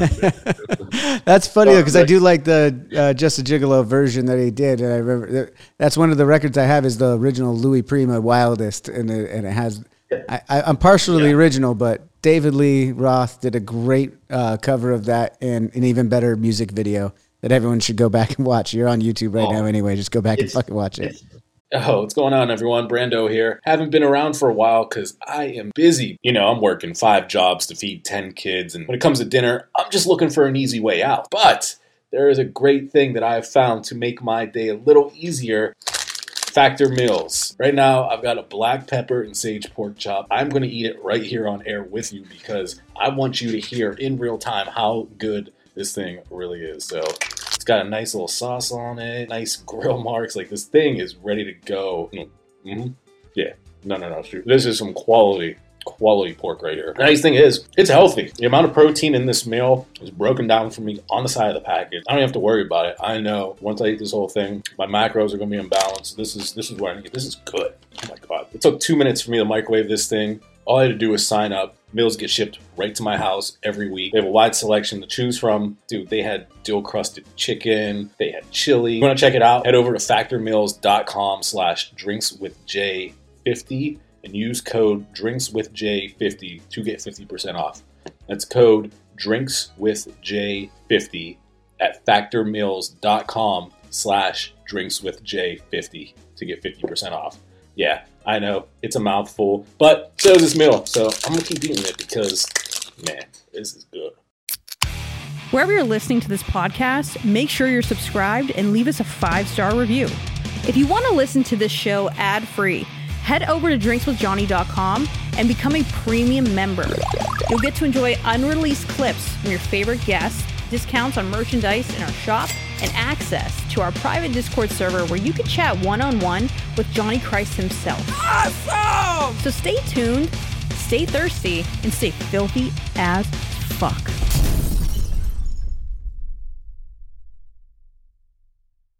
All of them. The California Girls video is one of my favorites. So good, yes.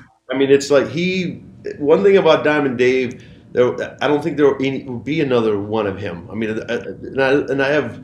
I'm fans of many frontmen out there. I love. There's so many people, but as far as like, as charismatic, pushing boundaries, being like the just that taking a microphone and not one seat in the venue he didn't have them in the palm of his hands. You know what I mean? It's like, and, and, when I was with him, it wasn't. It was everything from arenas to clubs to a casino. I mean, we did it all wow. because, as you know, we went. He went through being ginormous to, and I, he never faltered as far as like status wise. But as you know, like right. times change, music changes. People want to go. There's of course the diehards want to see Dave, but you know, you know, we would do arenas, but we did them with Bad Company, you know, or we did them with another, you know, a, a, bigger act that we could pack seats and stuff like right. that. And but man, he there's no one on the planet like him, like that, as far as being that eccentric and, and just having that formula, you know, just that thing, you know. They, he, I mean, we did this video. If you ever you get bored one day, go online on YouTube and type in David Lee Roth's No Holds Barbecue, and wow, you, my friends that smoke weed. No holds barbecue. Yes, no holds barbecue. So he spent about a million bucks. I'm not exaggerating. Uh, at his house in, in Pasadena, and uh, he hired Playboy Playmates. I mean, there were seven Playmates on on the you know set every single day. Wait, you tell me the day, the diamond one had to hire these Playmates? You didn't just go down to go down uh, down the strip. Did no, you well, just go down the road to uh, to Hefner's spot and, and, and invite them over? yeah, no, no. I think I'm pretty sure he hired him. but but uh, and then he as little people to. I mean, he's he's a bizarre guy. He's out there. So like he he had a 52 person staff at his house, like building things. Like he had this giant tennis court. And he would dump. He would pay people to bring dump trucks full of sand and dump sand all over because he wanted to recreate a beach on his tennis court. He had a, a crew make a life-size boombox, so when the cassette thing opened, the band would come out playing. Like I was playing drums in the cassette thing. I mean, dude, like I want to go back to watch us just see Ray come out of the fucking. it's it's freaking. All my friends that smoke a lot of weed love it. They're like, dude, it's like Pink Floyd The Wall, only kookier, you know. And uh, but it's like, and you were there on set, so obviously, like you're every day firsthand. Uh, How many I, days is this shoot that he's that he's that he's dude, creating? J- James Lomenzo and I. That's now he's back in uh, Megadeth again. Uh, I got James the David Lee Roth gig at that time. Hmm. Um, J Lo's one of but he's the original J Lo, James Lomenzo. Um, he's one of my dear friends, and, and I would we would carpool to Dave's house because he lived in North Hollywood, and, and I'd pick him up, and he goes, "What do you think's gonna happen today?" And I go, "Dude, I don't know, but did you see the set yesterday? Did you see what they're building? They would build this like." they had this like David Lee Roth stew, and there, there was like the size of a freaking room, and he was like, "What makes up David Lee Roth?" And you put like a playmate and a pair of boots and a pair of. It was like this David Lee Roth stew, and you're like, "What? What do you? What is going on?" Like, I mean, dude, it was anything you like. It was just head scratchers every day. Like, who's here? Put the band in the jacuzzi and, and go tell the, the assistant, put the Dahm triplets in kitty cat outfits and we're gonna do this thing. And so the Dahm triplets would come out in kitty cat outfits and I'd have the band in the jacuzzi and it would, I, dude, you just watch it. They can't explain it. It's just, you know, so. So that's uh, so th- those are the things that you can actually that like we could go we could all go and watch and we and we will after this uh, this chat. But what about like this is obviously what what years was this uh, that This you were was- touring with him? I, I had the gig from 97 to 05. So we did these crazy videos. I think it was after the Hagar tour, I want to say. Okay. Because I had my friend Toshi, this Japanese guitar player, because he goes, uh, he goes, Luzier, who do you know that can play jazz, Latin, funk, reggae, rock, everything? And I go, well, do you care if he's Japanese? He goes, I don't care if he's purple, if he's a good guitar player. And so I got my friend Toshi involved, and and uh, so it had to be after the 2002 thing. So it's got to be a couple years before I quit. But uh, okay, you quit. You quit the gig. So okay, that, that- this is this is what I'm trying to paint the picture. 97 to, ni- to 05. This isn't the 80s anymore, but this is still the diamond one. So Yeah. what what what's the? Is he still throwing parties after after every show at this point? Is he? Is You know, he? Because I mean, I know I know how it can be. Sometimes we're. Some nights we throw a party afterward, or go out to a party afterward. Other nights it's like, fuck it, I'm going to the bus. Shut up, I'm I'm done. You know, uh, how does how All does how, how were bed. those tours? Because I mean, it's not like it was. It's not the '80s, but it's not like he's. It's today either. You know, it's Yeah. it, it's it's it's it's long ago. You know. I have to, I have to think of uh, how how when my confidentiality form. Uh, uh, Did no, he didn't make you sign one of those, did he? oh, oh yeah, yeah, yeah. It was yeah. There, I mean, it wasn't bad. I'm not talking like I'm not. Yeah, yeah, yeah. he had a thing called Club Dave, and he's had uh, you know Billy Sheehan's a good friend of mine, and I've known Bissonette for many years and Vai, and it was way worse. I mean, they that was party, dude. I mean, that was like stupid. Yeah, you're talking back, those- back, back in the I'm day. talking '86 to you know whatever uh, Yeah. days, because because Billy would tell me stories, and I'm like, wow, like that's. The gig was just a really small part of the day of the party. You know what I mean? Like, I can only know, imagine. Well, I mean, in all honesty, I mean, mathematically, it is only one part of the day, right? You only got an hour, Yeah. hour or two set, and there's 24 Right. hours in the day that you could just get fucking wild. Especially we're talking about the 80s before social media, before all- you know. I mean, there's Yeah. uh, It- it- cocaine. it's funny I mean, the list goes on of what the fuck was going on then. Yeah, and it's funny because my band now it's like they it's all about our wives. You know, we FaceTime our wives and our kids, and it's the it's about the the, the gig only, and we Yeah. usually go to the you know it's kind of boring these days, but. It's we're also still out here doing it, and we're alive and well and healthy. So Right. Yeah. you, look, you got to look at that side too. You know, Absolutely. But, but Dave, like, he had a thing called Club Dave, and it started when I got the gig, and I was like, "Oh, I heard about this. Like, this is going to be cool, right?" And it's there was no guys allowed in Club Dave, so if you came with a boyfriend, your dude would wait outside, and and, and Wait, wait, wait, real quick to, to clarify, uh, the band was still allowed, uh, like, like, or were you guys not even allowed? Or, oh yeah, yeah, Okay, okay. I just want to make sure you say no guys, like no guys, period, or like if if No, you're part of the crew, you're okay, but like you're not invited in with with. Okay, yeah. I just wanted to clarify that. Right. And it wasn't like this horrid thing. It was just they had a sound system in there. There was open Yeah. bar.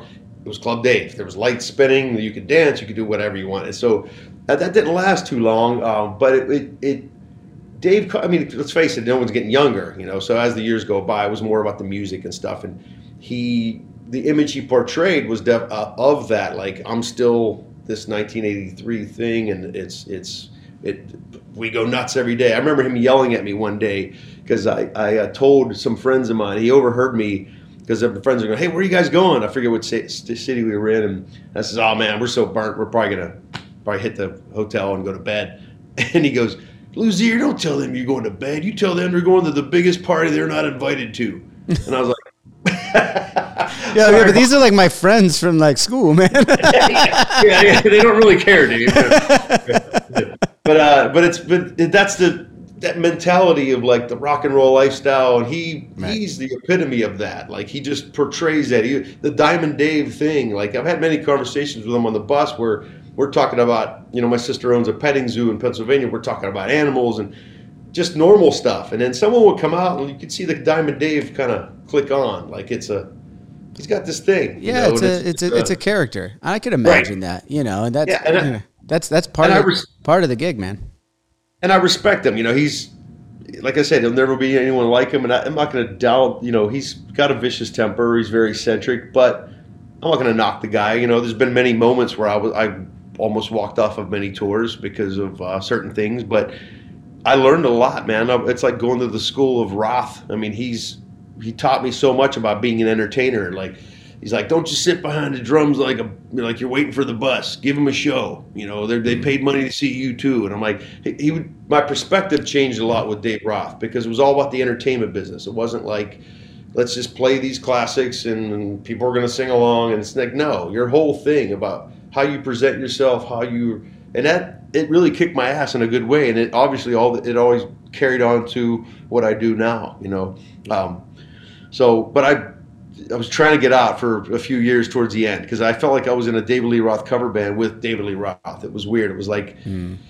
I, I, have too much music in me. I write too much not to not to be a part of something else. So when Robert and Dean DeLeo from Stone Temple Pilots saw me play at a NAMM show one time, um, they were playing with Steve Ferrone from Average White Band, and uh, they were playing this funk thing, and I was playing with Billy Sheehan and Toshi Ikeda, which was like this fusion crazy thing, wow. and they saw me play at Soundcheck, and they're like, "Hey, we're putting a band together with Richard Patrick from Filter," and I'm like, "I'm a huge Filter fan. Like, please let me audition." And that was my like, I was so kind of desperate to get out of the Dave Roth gig, and I was pending on a couple of other things, but I auditioned for the the DeLeo brothers and got the gig, and and I was so happy because I finally called Dave, and I'm like, "Hey, man, I'm I'm really gone this time. I'm gonna, I, I, you know, joining another band." And then he was very professional about it. He's like, "Hey man, okay. the door's always open, and and uh, you know it's hard to start a new gig though. I'm telling you." And I'm like, "You're right, it is." I go, "But these Stone Temple Pilots have sold tons of records and have been really successful." So, right. um,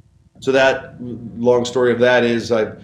I'm really proud of that Army of Anyone record. If anyone watching wants to check out it, that's one of my most proud records that I'm on a part of. They're, I love the, brothers. They're such great writers and, and humans, and um, but that led me to the Korn game. Screw, the screw the people listening and watching at home. I got to go check that out. I, I realized as you're saying it, I'm like, I know I've heard some of the, some of the tunes, but not I've never like really yeah. listened. You know, you know how you can listen to the same song in a different way, obviously. Yeah, I'm, I'm every song on that record. I, I, to this day I'll pop it in and go, wow! Like I'm so proud of that, and it, it takes a lot for me to say I'm because I usually hate most of the things that I'm on because I'm my own worst critic, but. Um, just because of the way it was and the way they're watching them write and man, that's that's why I'm a huge STP fan too because of, I just love their I respect them so much. Unfortunately, it was short lived. You know, we mis, mismanaged, mislabel, all that. Mm-hmm. But um, and, and Weiland got back into STP. I knew it was going to happen, and then. Uh, the firm managed us, and they also managed Korn. And every time I'd go over to the Beverly Hills office, I'd say, "What's up with Korn, man? They got Joey Jordison playing the tour. They got Terry Bozzio on the record. They got." Yeah Brooks Wackerman, your boy, on yeah, the, Brooks, yeah. songs. And uh, I'm like, what's going on? They're like, they're looking for a steady drummer. And you know, at the time, I had like kind of longer blonde hair, and they go, you should go, you should go play with him. I'm like, yeah, right. Like, no one's gonna be in Korn. Like that's the five original members. That's the core. That's them. You know that they're. Yeah. It's. I was kind of a chameleon in LA. I would always like move around and join this band and try to conform to what they sounded like. Korn, you don't do that. That's a different animal.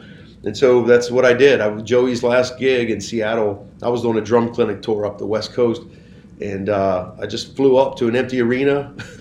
they rented me this really shitty five piece kit, and the crew's like, "Who the hell are you? and What are you doing here?" Like, but you know, I'm in front of Joey's ma- massive kit, and and uh, I said, "Hey man, I'm supposed to play a couple tunes with the guys," and of course they're an hour and a half late, and played six songs. They said, "Welcome to Korn. We'll see you in Dublin," and that was 15 That was years. it, huh? Yep. See you in Dublin. All right, that's that's fucking awesome, man. That's that's yeah. that's cool. And did you take some of that? I mean, obviously, I, I imagine you did. I, I, think it. I think this goes back to when people ask you about their kids, like, "What do you do? What do you do?" Um, the David Lee Roth, uh, the the School of Roth, as you said, the entertainment aspect of it too. You know, I mean, I think it's very important that people understand that, like, of course, you could, you want to be the best at your instrument, right? You, uh, you, you you practice at it. Like that's that's what you love is that instrument. That's what you're playing, right? And you try to be a, as as good as you possibly can be. But as you know, and I know, growing up, there's always somebody in town that's even fucking better than you. Like you look at them and you're like, oh, they yep. got they got this better. But you have yep. to have that. Everyone calls it the id factor. I just can call it the entertainment factor. Like like Roth would say, you're you're there to entertain people too. It's not. Yep it's not there. It's not one facet of your instrument of like, oh, I could just shred. Like that's great. That's absolutely fucking great. But can you yeah. also captivate an audience? Now, I guess that brings you back to the question of like, have you been able to take that from your time with Roth and, and continue it with uh, the other gigs you have been but you've been a part of since? Yeah, absolutely. And it's it's it, for a while. I haven't been doing them since the pandemic, but uh, I would do a lot of drum festivals all over the place, from UK to Spain or wherever. And it's really cool showing up with a bunch of drum geeks like myself. You know, I never claimed to be like Mr. Joe, gospel chop drummer. That's there's people that smoke me that are 10 on the internet right now and it's i don't yeah. i don't look at it like that like the ver- you know that's great for what people do and like you said there's, there's always going to be someone better there's always going to be someone but it, it, to me, I don't look at it as like who's best and better. It's like I wanted longevity in a career. I wanted to do this till the day I died. And since when I was early teens, if I was beating on buckets under Santa Monica Pier, if I was playing stadiums, I'm going to be doing this till the day I die. So if you take an oath like that, if you pledge an oath, it's a pretty big thing to leave your family to do the whole, you know, what we do on the road, and, and it's even to this day, you know, and it's like so. Yeah, I learned a ton from him, you know, and just to keep that whole thing going. So, but every time I do like a drum festival and I see a young kid, like, what do I do? And I can play, you know, 64th notes at 132 on a BPMs, and I'm like, that's great. I'm sure your girlfriend's really impressed. I go, Please tell me you actually say that to their face. Oh, right? I do. I, I, I, yes, I'm, I'm, I'm, done doing the whole like. I'm, I, I, I used to be like very like oh safe with it and go oh well that's cool. Now I'm like dude just stop. I was like yeah that's probably the, the best way to go about it. Is is, is the honest is the honest way, right?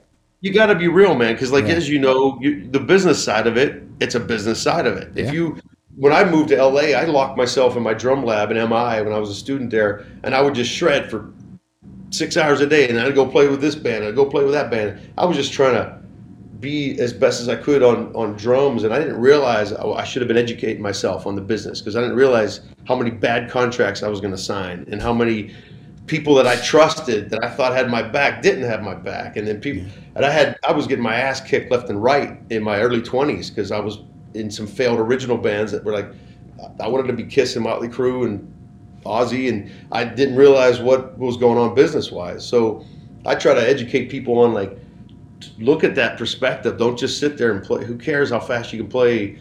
sweeping licks on your guitar or, or whatever. Like, really try to embrace the whole business. If you want to be in this, if you want to do it on the weekends for fun, great. And you want to have a jobby job during the week, God bless America. Do what you yeah. got to do. But if you really want to be in this line of work, there's so many avenues and there's so many promises that might not happen and, and there's no security in it. You know, even band wise. I mean, when, like I said, when I got this gig in 07, Fieldy told me we had a couple years 15 years later, we're stronger than ever. So you just never, no one's got a crystal ball. Last time I checked, you know. No, yeah, and it's all about that uh, that blind faith, that that commitment to the craft, yeah. to the band, to whatever it is. Like it's not just the business side of it. It's it's all those things, right? I mean, it's not yep. just. It's not like, oh, I just want this so bad. It's like, well, you got to want this part of it too, and you got to want this part of it too. You got to want the whole fucking sandwich, not just the fucking yeah. the meat, you know. And I, I have jazz friends that are like just phenomenal, like virtuoso musicians, but they're in vans and U-Hauls touring across America, staying in really bad hotels. But you know what? They, they love what they're doing. They don't yeah. really care about staying in extravagant things. And so That's there's the, the, commitment to the love there too. And I don't know why I used the analogy of a sandwich. I've never done that before, Ray. I don't know where that one came I like from. it though. as soon like as it that. came out of my mouth, I'm like, why the fuck did I just say that? That's weird. I'm gonna steal that. I'm gonna use it. No, no. take it, man. Just take it. Take it away from me. But but yeah, no, it's it's it's absolutely true. There is it, you know this thing is art and it is it is supposed to be fun it is a passion and, you know and I, I, think that that's important and the fact that you get that you're still in it for that i mean you you mentioned mi graduated from there and then went back and taught for taught drums there for a while, right? Yeah, yeah. I don't know how they how that happened. like, I, well, I, neither do I. So please tell me, Ray. What, what was your perspective on that? well, like I said, you know, 18 moving off the farm, moving to LA, had no idea what. I never even knew what a neighbor was. We didn't have a neighbor for a mile. We lived on 118 acres, so the first neighbor we had was a mile dirt road, and then there was a house. So it was like when I moved to Hollywood Boulevard, and Hollywood La Brea, and those apartments, I was like, wow, I got someone above, below, side, and I had no. I heard about this kind of life. I had no idea. I'd leave my door unlocked. My roommate's like, dude, freaking serious? Like we're gonna get killed some night." I'm like, "I never locked my doors on the farm. I had no." So I got my ass kicked just being in a city like that. You know, let alone. I thought I was hot shit coming off the farm because I'm playing to, you know, Ozzy Ratt, Whitesnake records and Kiss and whatever. But it's like when I moved to when I got there, I didn't realize that the staff in MI at that time were like top of the line people, like Joe Porcaro. You know, Jeff Porcaro was in Toto, as everybody knows, that passed away many years ago. But his dad is one of the best drum teachers out there. Ralph Humphrey from Frank Zappa. You know, uh, Efrain Toro, Richie Garcia from Gloria Estefan. Like, uh, uh, you know, j- just all these monsters. Toss Panos was in Steve Vai's band, and, and Michael Landau, and all these insane. And I, but I didn't care. Like I, you know, I had my Target shirt on, and like I'm gonna kick everyone's ass. Check this out. You know, play double bass as fast as I could, and like, and I didn't know that. Like I would get. Here's a great, another great story. And it has to do with Chad Smith. Chad Smith from the little band called the Chili Peppers. The little band, yeah, yeah. The, the guy, little band, yeah, yeah. little tiny band that won't do much. It just did uh, amazing work, by the way. Just real quick, I want to give a shout out to Chad on the on the Ozzy stuff that he did. Um, like, dude. I mean, you know that you know the guy's an incredible drummer, obviously, but I never heard him play hard rock. You know, not like that, dude. He's on the Dixie Chicks records too. The last few. I oh mean, shit! Guy, I didn't even realize that. I didn't either. Told my buddy that's now getting ready to play with her said those girls that you know Chad Smith's on the last three records. I'm like, what? Like he's yeah, he's one of those dudes. Such a chameleon and, and, and just a hell of a nice guy. He's like I call those guys lifers. Like he's like myself, and just this is what we want to do. This is all we do. You know, yeah. I, I I'm not that smart in too many other fields. So you're selling yourself so, short there, I think. But, uh, yeah, let's let's get back to this. I mean, I'm, I'm, I'm, a brainiac at everything. Yeah. We well, you know coffee. You know, you know drums. you know how to count the four and uh, get the band. Oh, that, isn't that the isn't that the old joke? Like if you could count to four, you could play drums. I, I always found that funny. but uh, yeah, I, I, digress. Let's get back to that Chad yeah. Smith story when you're in. So anyway. Chad, there's a thing in MI orientation where they say, "Hey, stand up, you know, say hi to the person next to you. You don't know them, you know, because you don't know anyone." And uh, I stood up, and this guy went that way, and this guy went that way, and it was like, "Shit!" Like, and I look over and I see this guy in the same situation. He goes, "Hey, man, I'm Chad." And I go, "Hey, I'm Ray," you know, and he goes, "You want to get a cymbal locker?" I'm like, "Yeah, sure." So we get a cymbal locker together, and, and uh, he sat down, he played, he's push, push, push. I'm like, "Dang, man, he's got a fat groove. That sounds really good." And, and uh, so we he goes, "What do you What are you into?" And I hooked up my double pedal because I was all about like just how fast could I play double bass at that time. And uh, he's he's like, "Man, that's cool." And so anyway, we go to this funk class, and uh, it's called Live Playing Workshop, and Taka Numazawa was the teacher, and Chad sits down and he just he's super funky, and the bass player's like, "Wow, this dude!" Like, right? I sit down, I'm, I'm like, I'm like playing fills all over this, just ruining this, ruining it, right? And uh, and the teacher goes to Chad, "You should be in clubs. You should be out there playing." I go, "What about me?" He goes, "You need a metronome." and I was like shit. Like, what do you mean? Like, did you hear that fill I did? I was sick, man. I was just killing it. So I got my ass handed to me because, like, I didn't realize that, you know, I didn't have any instruction per that. You know, I was in the high school marching band. I was in high school stuff, but that's not really. You learn mild stuff, but you're not like educated, educated. You know. Yeah. And so uh, the Chad story is he left very right away within I think a week or two and said, "Hey, I got an audition for this band called Red Hot Chili Peppers," and I'm like. Huh? What are you talking about? And he's like, I go, and I swear to God, I go, what about school? Because like we just, we're new students here. We're, we we gotta, gotta go to school, man. And then uh, and never saw him. And then he come back like a couple years later. And That's when the Mother's Milk was. Uh, Holy shit, man! That was very short lived. That his uh, didn't get this, the this time in MI. Yeah, yeah, yeah. Yeah. So me, on the other hand, I had a lot of learning to do. So I was, uh, get, you know, I would go to these classes, but there was never a rock program. I was always bummed because they're teaching me swing and they're teaching me these Latin patterns. And this, I remember Richie Garcia. I actually got kicked out of Efrain Toro's room because I'd come in and he he goes, "Play me a samba, play me a bossa nova," and I just it was so heavy because I didn't have the I don't know about finesse. I didn't know about like playing light on these things. I mm. knew rock, I knew metal, I knew you know, And one day, the whole class got up to play, and I got up and played this bossa nova. And it was, it was like, like loud, and he's like, he didn't even say anything. He just went like this. Just pointed. He pointed to the door, and I went, that, uh, oh. like kicking me out of the class, and you don't even have to say anything. So, and then he gave me a stack of CDs. You need to listen to this. You need to, you know, this. You need to. So anyway, naive, gullible, whatever I was, like I had a lot to, but I was still bitching because six months in, I'm like, hey, I'm a rock dude. There's no rock here. What the heck, Yeah. man? Like I'm paying this money. I'm getting. And so anyway, Ralph Humphrey and Joe Porcaro I graduated somehow. I don't know how. I'll be honest, because like it was, I barely got through the reading. I barely got through swing because all the tests were like you had to play, you had to recite read. I wasn't a good sight reader. I'm still not a good sight reader. Oh wow. And uh, passed. It was a one year trade program. Passed it, and uh, Ralph goes, um, "Hey man, you're you're, you're going to be all right." I go, "What do you mean by that?" He goes, "You got you got some fire and passion in you. I see it." You're gonna be all right. I'm like, well, thanks. You know, whatever that means. Um, so I get signed to this written label called Shrapnel Records right out of the gate. My band got an independent record deal, and I'm thinking, I'm doing this. Like, no matter what it takes, I'm doing this. And uh, he calls me about a year and a half after I graduated, and he goes, "Hey man, this is Ralph and uh, from the school." He goes, "Would you want to come in and teach a couple hours?" I go, "20 years old, dude. Like, why would I want to? Who's gonna want to get taught from me? You know?" And he goes, "Well, there's no rock program. There's still a lot of people complaining about there's no rock, and it, we need more of it in here.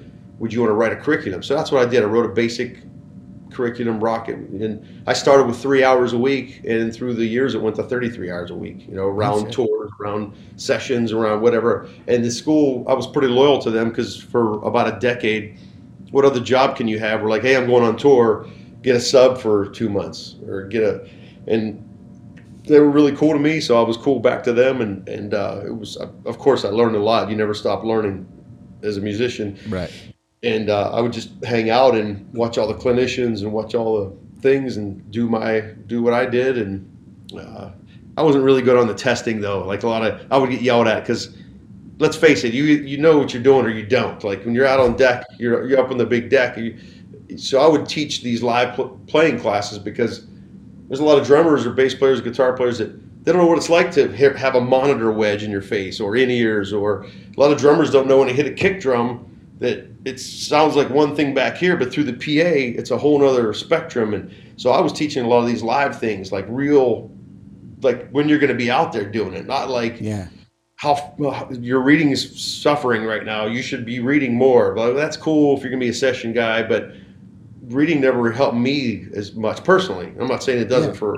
There's a lot of drummers that that's all they do, and that's great. It's just me personally. So I would get yelled at a lot because I was teaching more like, look, man, like you're holding your stick so tight, you're going to get carpal tunnel in a year.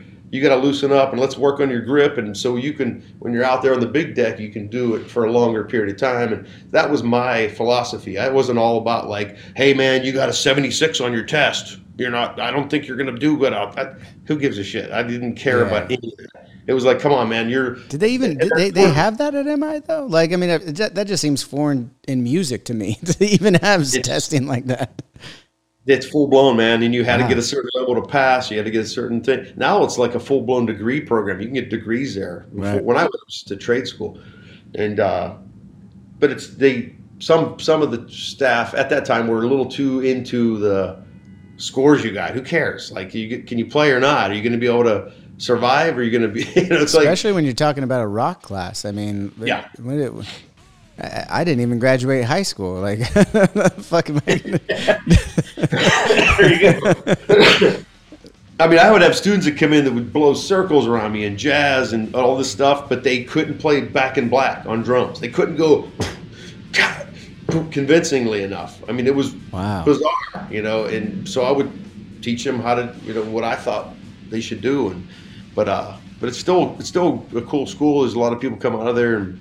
Uh, Synyster But- Gates uh, uh, did some time at uh, at MI. Uh, I heard that. there, Yeah. yeah. Yep. Yeah. So good- I mean, Chad. Smith came out of there too. I mean, you came out of there. The list goes on and on. You already named quite a few that were uh, teaching there while you were there. So I mean, Yeah. kudos to MI, still running, still doing Yeah. the damn thing. Absolutely. Tell your tell your your brothers. I said, hey, it's been too long, man. You need to do Absolutely. shows. Yeah, man, uh, we absolutely uh, got to get back out there. Mean, we were talking about the shows earlier, the pandemic and everything, and I was just sitting there going in my head, I'm like, well, we did the pandemic early. We got off the road in 2018. We haven't been back since. So we started. we, we, we were ahead of the trend. Uh, is is, Right, is, is what right. I like to say. Um, but yeah, it's, it's it's been a while. We're, we'll we'll get back out there, and hopefully, uh, you guys will still be doing your thing out there too. Um, Yeah.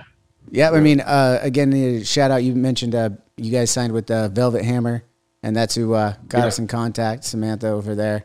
I want to thank you for. Yeah. Uh, I know four days into into tour, last thing you want to do is go straight to a hotel and chat with somebody. So I appreciate that you at least saw that it's not. At least it's not like a like a normal chat where you got to sit here and ask and answer too many of the same questions. I hope. No, no, it's it's been totally fun, and and uh, I've always uh, respected your work and and you yourself. So it's it's a it's always good to talk to a brother. It's not like- it's not a painful thing where they're saying like, you know, asking annoying questions. So just Well, mutual respect is all here, man. I I've always loved your drumming and always loved uh, your Thank you. work. And man, even from the, I think it was the first time. Now that we reminded me that we did the tour together, but the first time I think I did meet you was at the uh, the Golden God Awards, and you were just yeah, you're just one of the nicest people that you meet. Like we talk about the industry and stuff, and you know how it is. Some people are nicer than others, just like out in the real world. Let- Let's be honest. It's Yeah. but you know, it's just it's Yeah. a smaller community. It's not the greater population. And uh, you were one of the ones that I could tell like right away, just like he just loves music, man. That's what he's here for. This is fucking awesome. Like he's he's this is this is a great dude. Thanks, man. I, I tell people all the time, I'm like, you got a tude, man, lose it because it's too small out here. I don't care if you're in Australia or if you're you're gonna if you're in this business, you're gonna see these people again. You know, you're gonna see that one monitor guy or that one dude or what. So Right. you- the dick thing doesn't work anymore, especially these days, man. You, the, the up and comers out there, man, you got to be professional and you can be fun and all that, but the, the, the that's it does come back around it, in in weird ways. You know, it may take a couple years, but it's I tell people all the time, man, be be smart and be cool to people because they do remember that. You know, so it's uh And not even for for- not even for like a reason of like it might come back to you, but like how about just it, it's a lot better to be like nice and cool to people than being a dick. how about just being freaking cool? yeah, how about just being cool in life in general? Like not not just because you want something out of it, just because you want to be fucking cool, you know? yep. Yeah. I don't get it, man. I've never got the whole like. I don't know. I, I mean, I come like I said, I came from the farmland where everyone's got your back, and if Yeah. you, I just I don't understand the whole prick thing. I don't I don't see how people go through life like that, and it's it's not a cool thing. You know? No, you know the part of that is to me, and I, I don't know, uh, but part of that dickish and prickish thing is I I've come around to the point where I feel bad for those people because I'm like Yeah. you're you're harboring something like like you're not just doing it like it's it's out of insecurity, it's out of Yeah. something that's like something that's eating you up, and I just hope they go you know. If they just figure out what the fuck is causing their problem, they might probably be a lot nicer, you know, a lot, a lot easier going, you know, have a have a live longer, be healthier. I don't know, like whatever the fucking cliche is, but you know, it's it's know. it's true, man. But you mentioned the farm a few times, and I did want to ask you about that before I let you go here, because you're out. You you said you're like an hour outside of uh, Pittsburgh growing up, right? Yeah, about forty five minutes. Yeah. About forty five. So I the the director of this show and the guy who's going to do all the graphics and make you look all pretty here over the weekend, so we can release this on Monday. Take, take the bags out from my eyes. And, Yeah, we'll see what we'll see what he can do, Ray. I mean, he's not a magician, but you know, he's You put a sheen over me so Yeah. I look fresh and uh, ten years younger. he, he's gonna he's gonna do his best. Let's put it that way. But uh, he's uh, um, put me in Africa, the jungle with monkeys flying around me. That'd be awesome. at least at least when we're talking about the South the South African tour, that that'll just like pop Okay, up there for a second. It's like monkey. I now I hope he does that. You got to do that now, Brandon. Please do that. Yeah, yeah. but uh, uh, he's actually in Newcastle, and uh, just two weeks ago or last week, whatever it was, um, I was in the Poconos and I drove out to Newcastle for the first time. I've only been to like Pittsburgh or Philly. Never been outside Yeah. in Pennsylvania. Maybe Hershey is like the furthest like outside of outside of anything that that I've been to. Right. But are you familiar with Newcastle and and how close to? I, I mean, they're I wouldn't call them farm, but definitely a small fucking town. Yeah, I, I, I don't know the, the, the town that well. I've been, I've been through it and stuff, but um, I was pretty isolated growing up, you know, and uh, my whole family still lives there around the Pittsburgh area, but I don't know much else out, you know. Like we we play Burgettstown a lot, the shed over there, and um, the arena. But um, when I was a kid, that the only, the only way I ever went to the city was to see Kiss or Motley Crue. I never we never like hung out in the city. We were just farm people. So wow. now I go back and, and it's grown so much, and the city's really cool. And my sister has a 365 animal zoo. So if you're ever there again, uh, uh, she lives in a town called Smithton, Pennsylvania, and it's called Critter Country Animal Farm, and it's exotic. So she's got like tigers and bears, oh, and llamas and kangaroos and lemurs and I mean, wait, wait, wait. She's not. She's not like Tiger Kinging it out there, is she? no. I know that. No. I know that reference is a couple years old now, but still, like.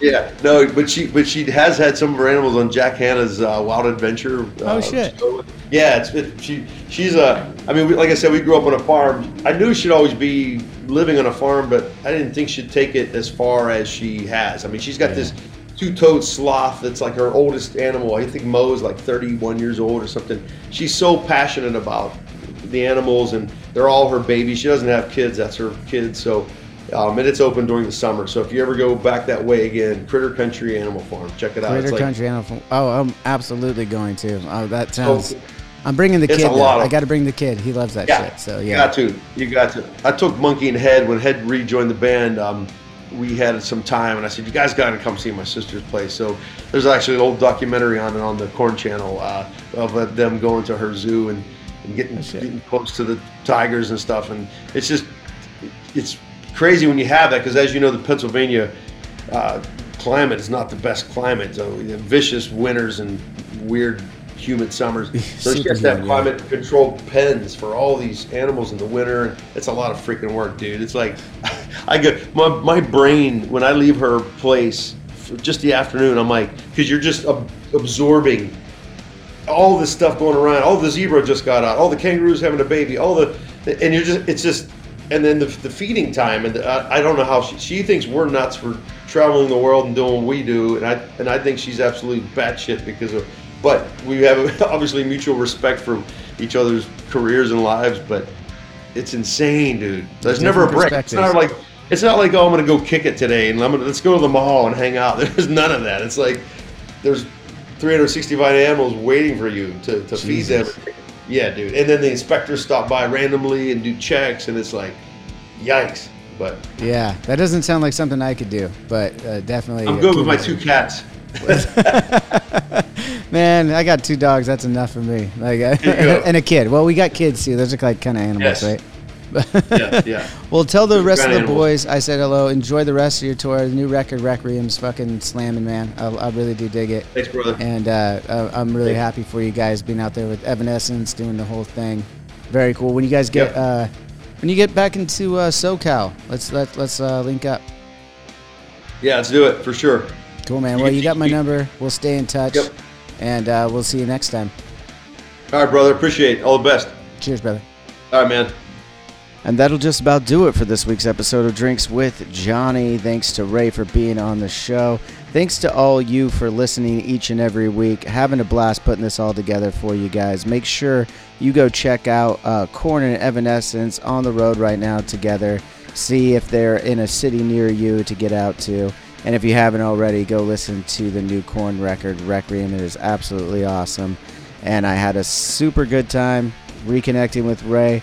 I plan to have another follow up phone call as I do each and every Thursday for the Thirsty Thursday podcast with Ray. So make sure you follow and uh, tune in on Thursday morning for that. That's all I got this week. So till next time, as always, cheers.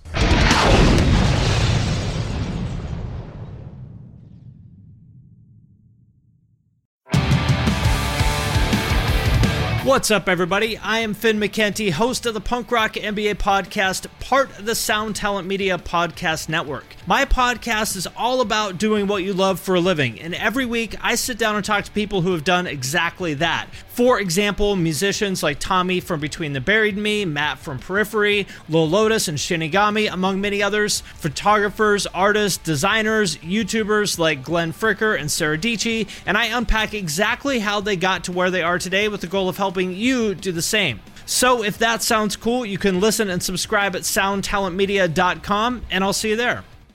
Hey, what's up? My name's Lurk, and I'm the host of Lambgoat's Van Flip podcast. Every week, I have in depth conversations with bands from all over the scene, big and small. We also like to keep our finger on the pulse and showcase up and coming bands on the show as well. So come check out Lambgoat's Van Flip podcast.